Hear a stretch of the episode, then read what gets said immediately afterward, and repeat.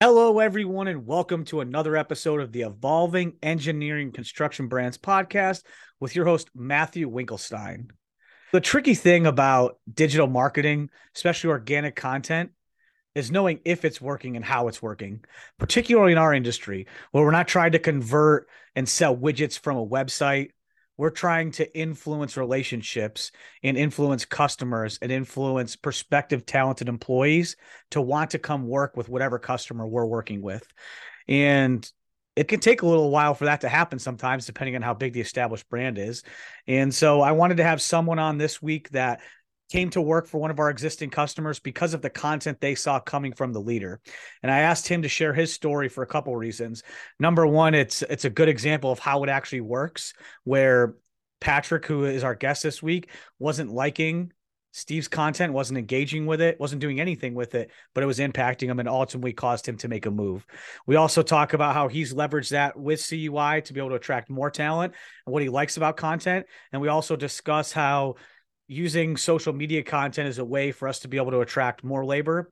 And then we talk a little bit about his leadership philosophy with Inside CUI and developing people. And so this episode hits on multiple areas. If you're wondering how does this work, if it works, here's a great example. If you're wondering if it works in our industry, another great example of someone who I would classify as a lurker, but was still influenced by it. 99% of the people that are consuming your content are workers. You just don't always get the chance to talk to them. And most of the people quit before they get an opportunity to convert them. So if you're interested in labor challenges, if you're interested in how organic content converts, if you're interested in hearing just a talented person talk about how they're moving through the coatings industry, this episode's for you. Hope you enjoy this episode as much as I did creating it. How are you doing this morning? Doing well, Matt. Do yourself. Excellent. Appreciate you doing this. We had to move this around a lot.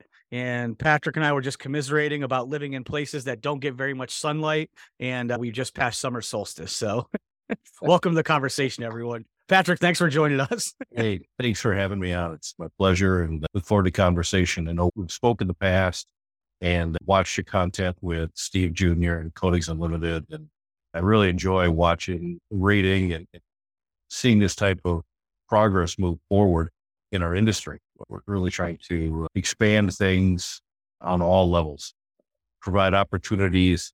I think at Coatings Unlimited, we don't offer jobs, we offer careers. Mm-hmm. We're really looking to expand that into new areas, new people, and move forward with many years of good careers ahead of us. Absolutely said. And Patrick, you're one of our living success stories of what we've done for CUI one of the things when we first started working with, you mentioned Steve Jr. He's the president and one of the owners of Coatings Unlimited. What is it, fourth generation? His big thing is investing in people and finding the right people. And I remember when you reached out to him and had a conversation, just how excited he was. And then to see your impact on the organization continue to grow and continue to impact not only the organization, but him I see him now relinquishing some stuff that he would do. And he's like, oh, Patrick's going to go take care of that now. It's been a lot of fun to see it. I'm excited to get in this conversation more. Well, thank you. When I started to notice Steve's content, probably just shy of two years ago, started to see some things and I saw an opportunity, not only in Coatings Unlimited, but in a marketplace that has changed dramatically.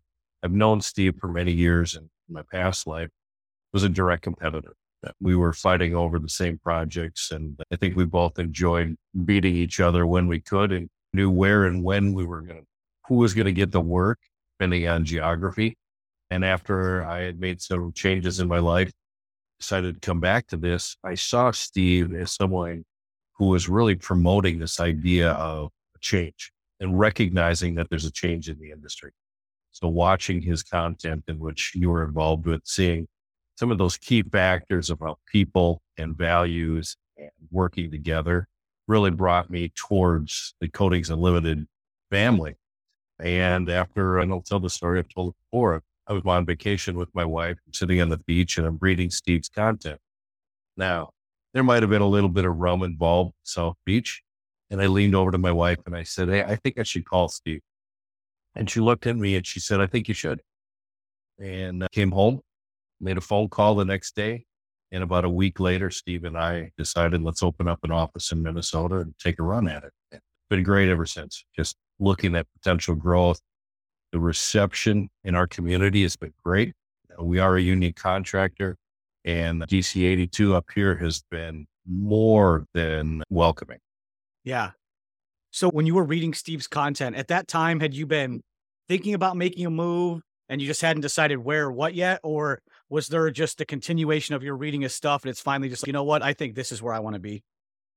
That is the really what happened. I had no plans for making a move. I had moved from contracting to the engineering and the owner's rep side, which was great op- exposure for me, a great opportunity to see what the world looked like from the other side of the desk after 25 years or more as a contractor and working with that, then seeing Steve's content and what you have put together, thinking, how do we make what I know, my experiences and what Steve's saying, how do we make that work to be a better service provider? And it just happened. It wasn't a, there was no strategic plan on my part to set out that I'm going to find someone. It was yeah. more of a, like I said, I leaned over to my wife and she said, yeah, I got the green light. So let's go.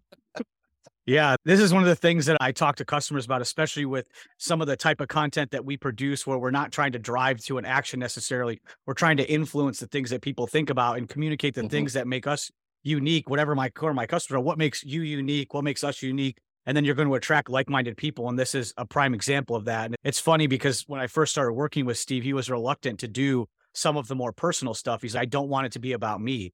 And that's a typical leader's reluctance. You understand that most leaders aren't leaders because they just want to be a leader. They want to do something and they have to be a leader to achieve it.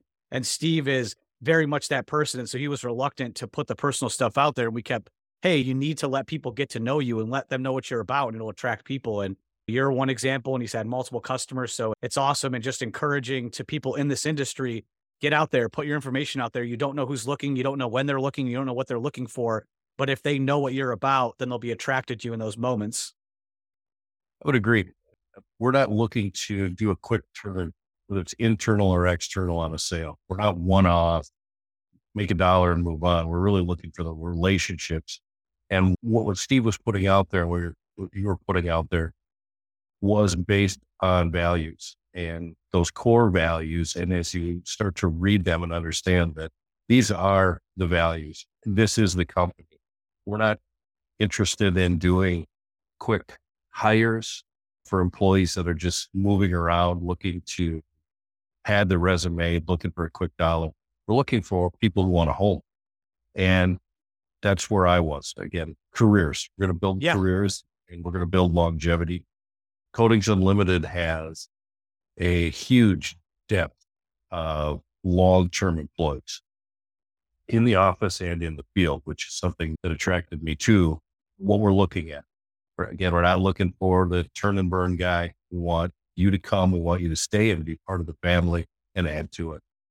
Absolutely. And I think that's why you fit in so well here. Probably why you were attracted to Steve is because you, you're, you both have that mindset and his, now he jokes with me all the time.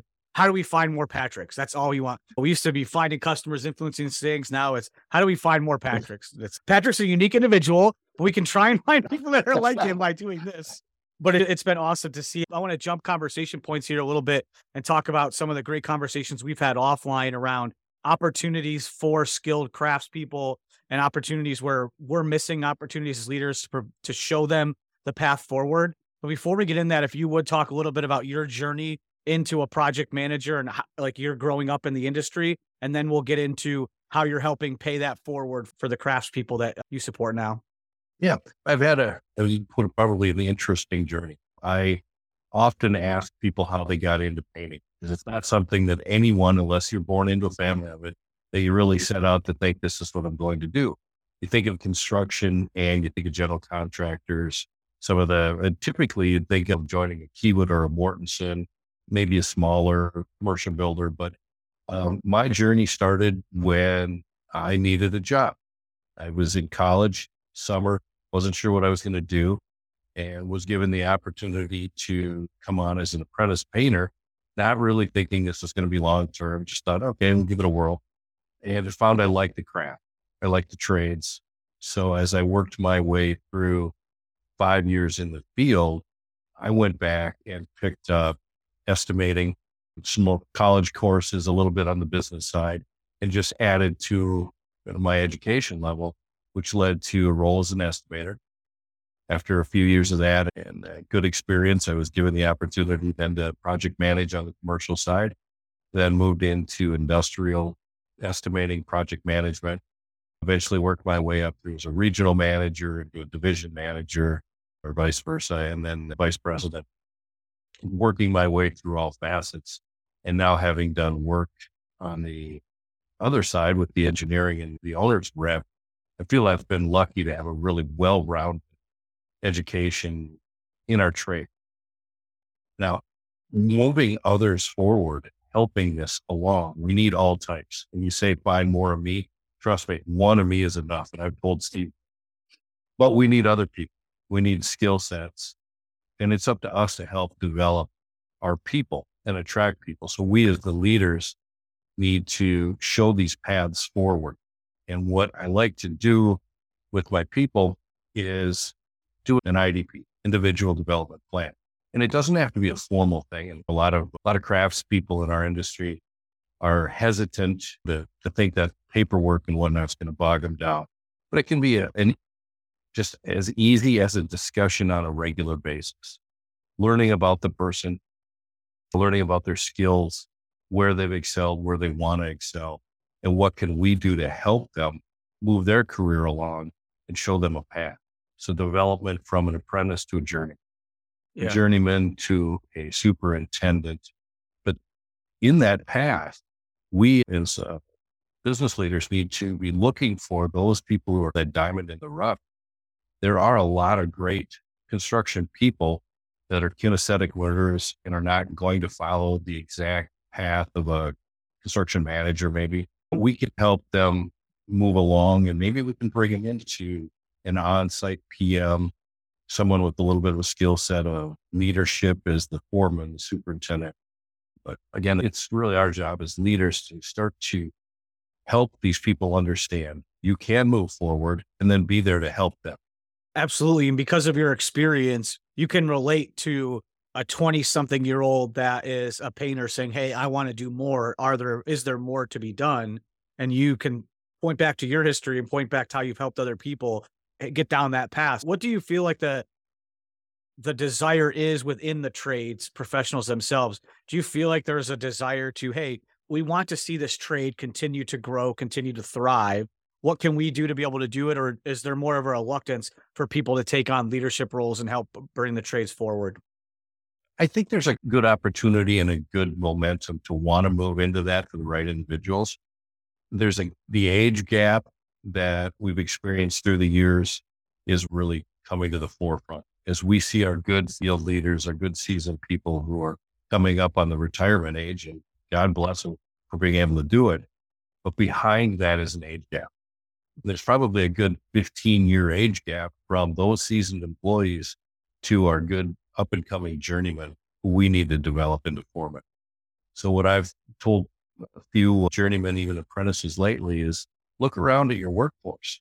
You see who's there and you can see the gap. So if it does interest you, and like Matthew, like you said, people who are leaders are not there for the title.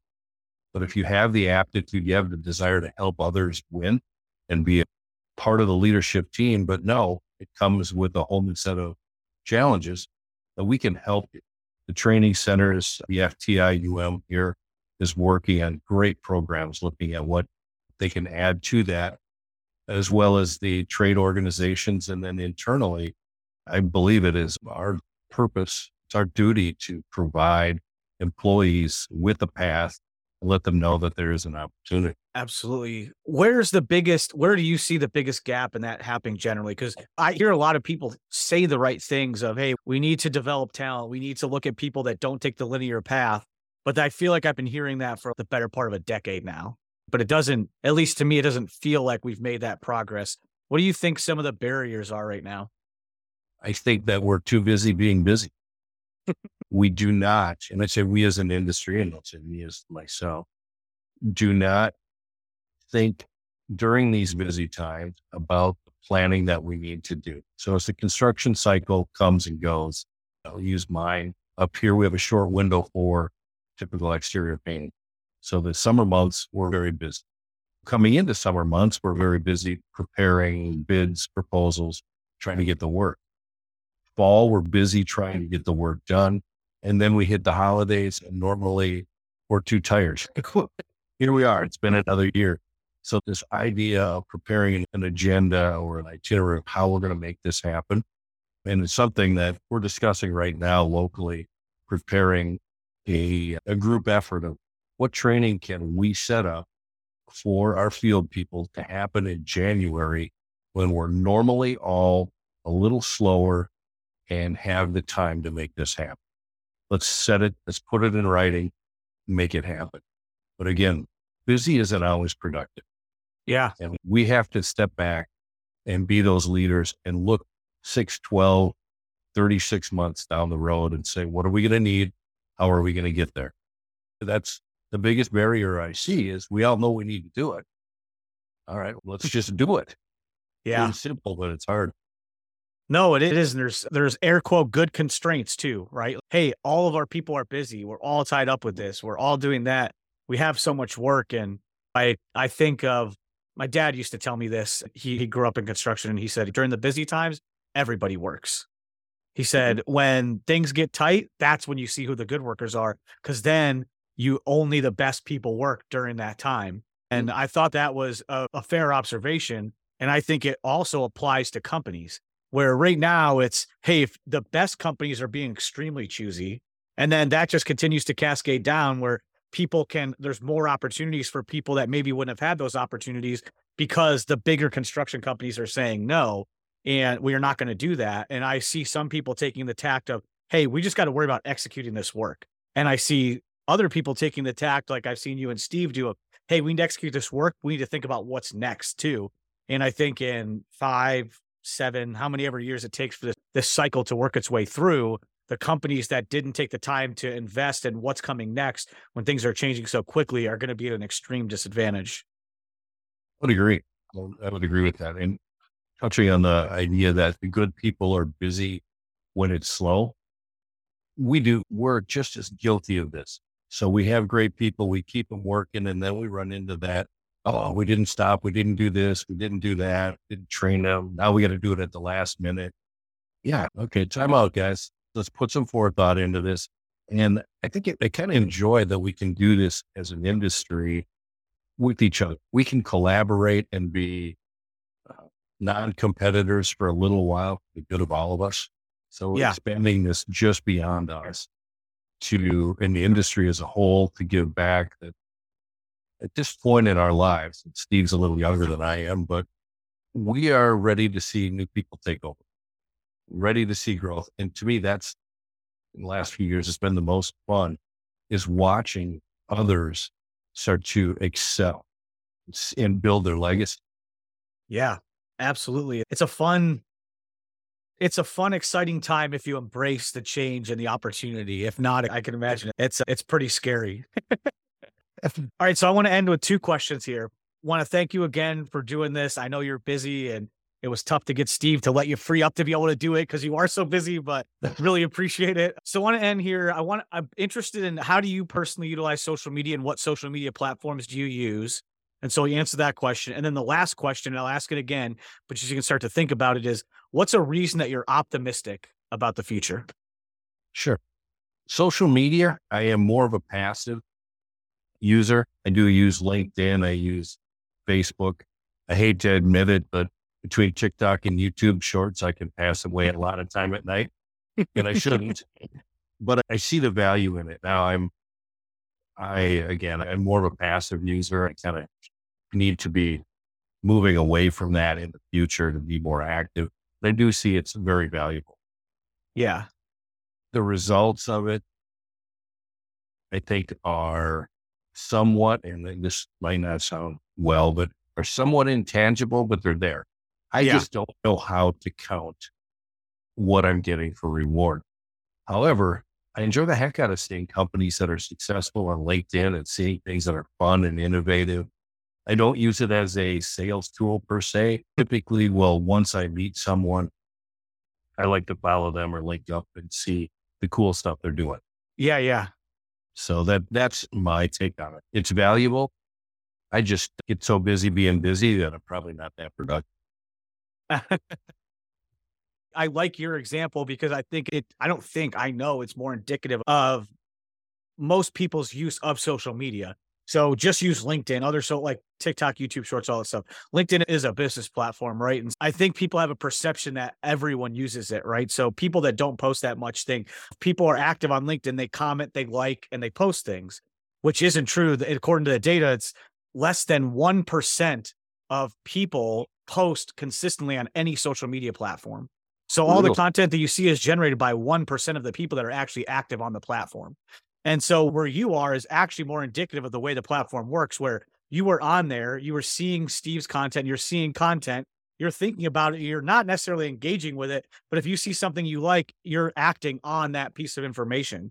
And even though mm-hmm. people don't know that you're consuming it, that's the way most of this stuff happens. That's where some of the results are like, how do you know that this is happening when people aren't liking it? But then when you have conversations, you see it's happening. So I love that. And I don't think anyone needs to use social media, right? Especially for you. Obviously, we've talked before. I think tapping into your network in the future will be something that we want to do from a strategic standpoint. But from an individual contributor standpoint, it's it can be a pain in the ass and recognize that's why we do what we do for Steve, right? Like we yep. work with Steve from a thought leadership standpoint.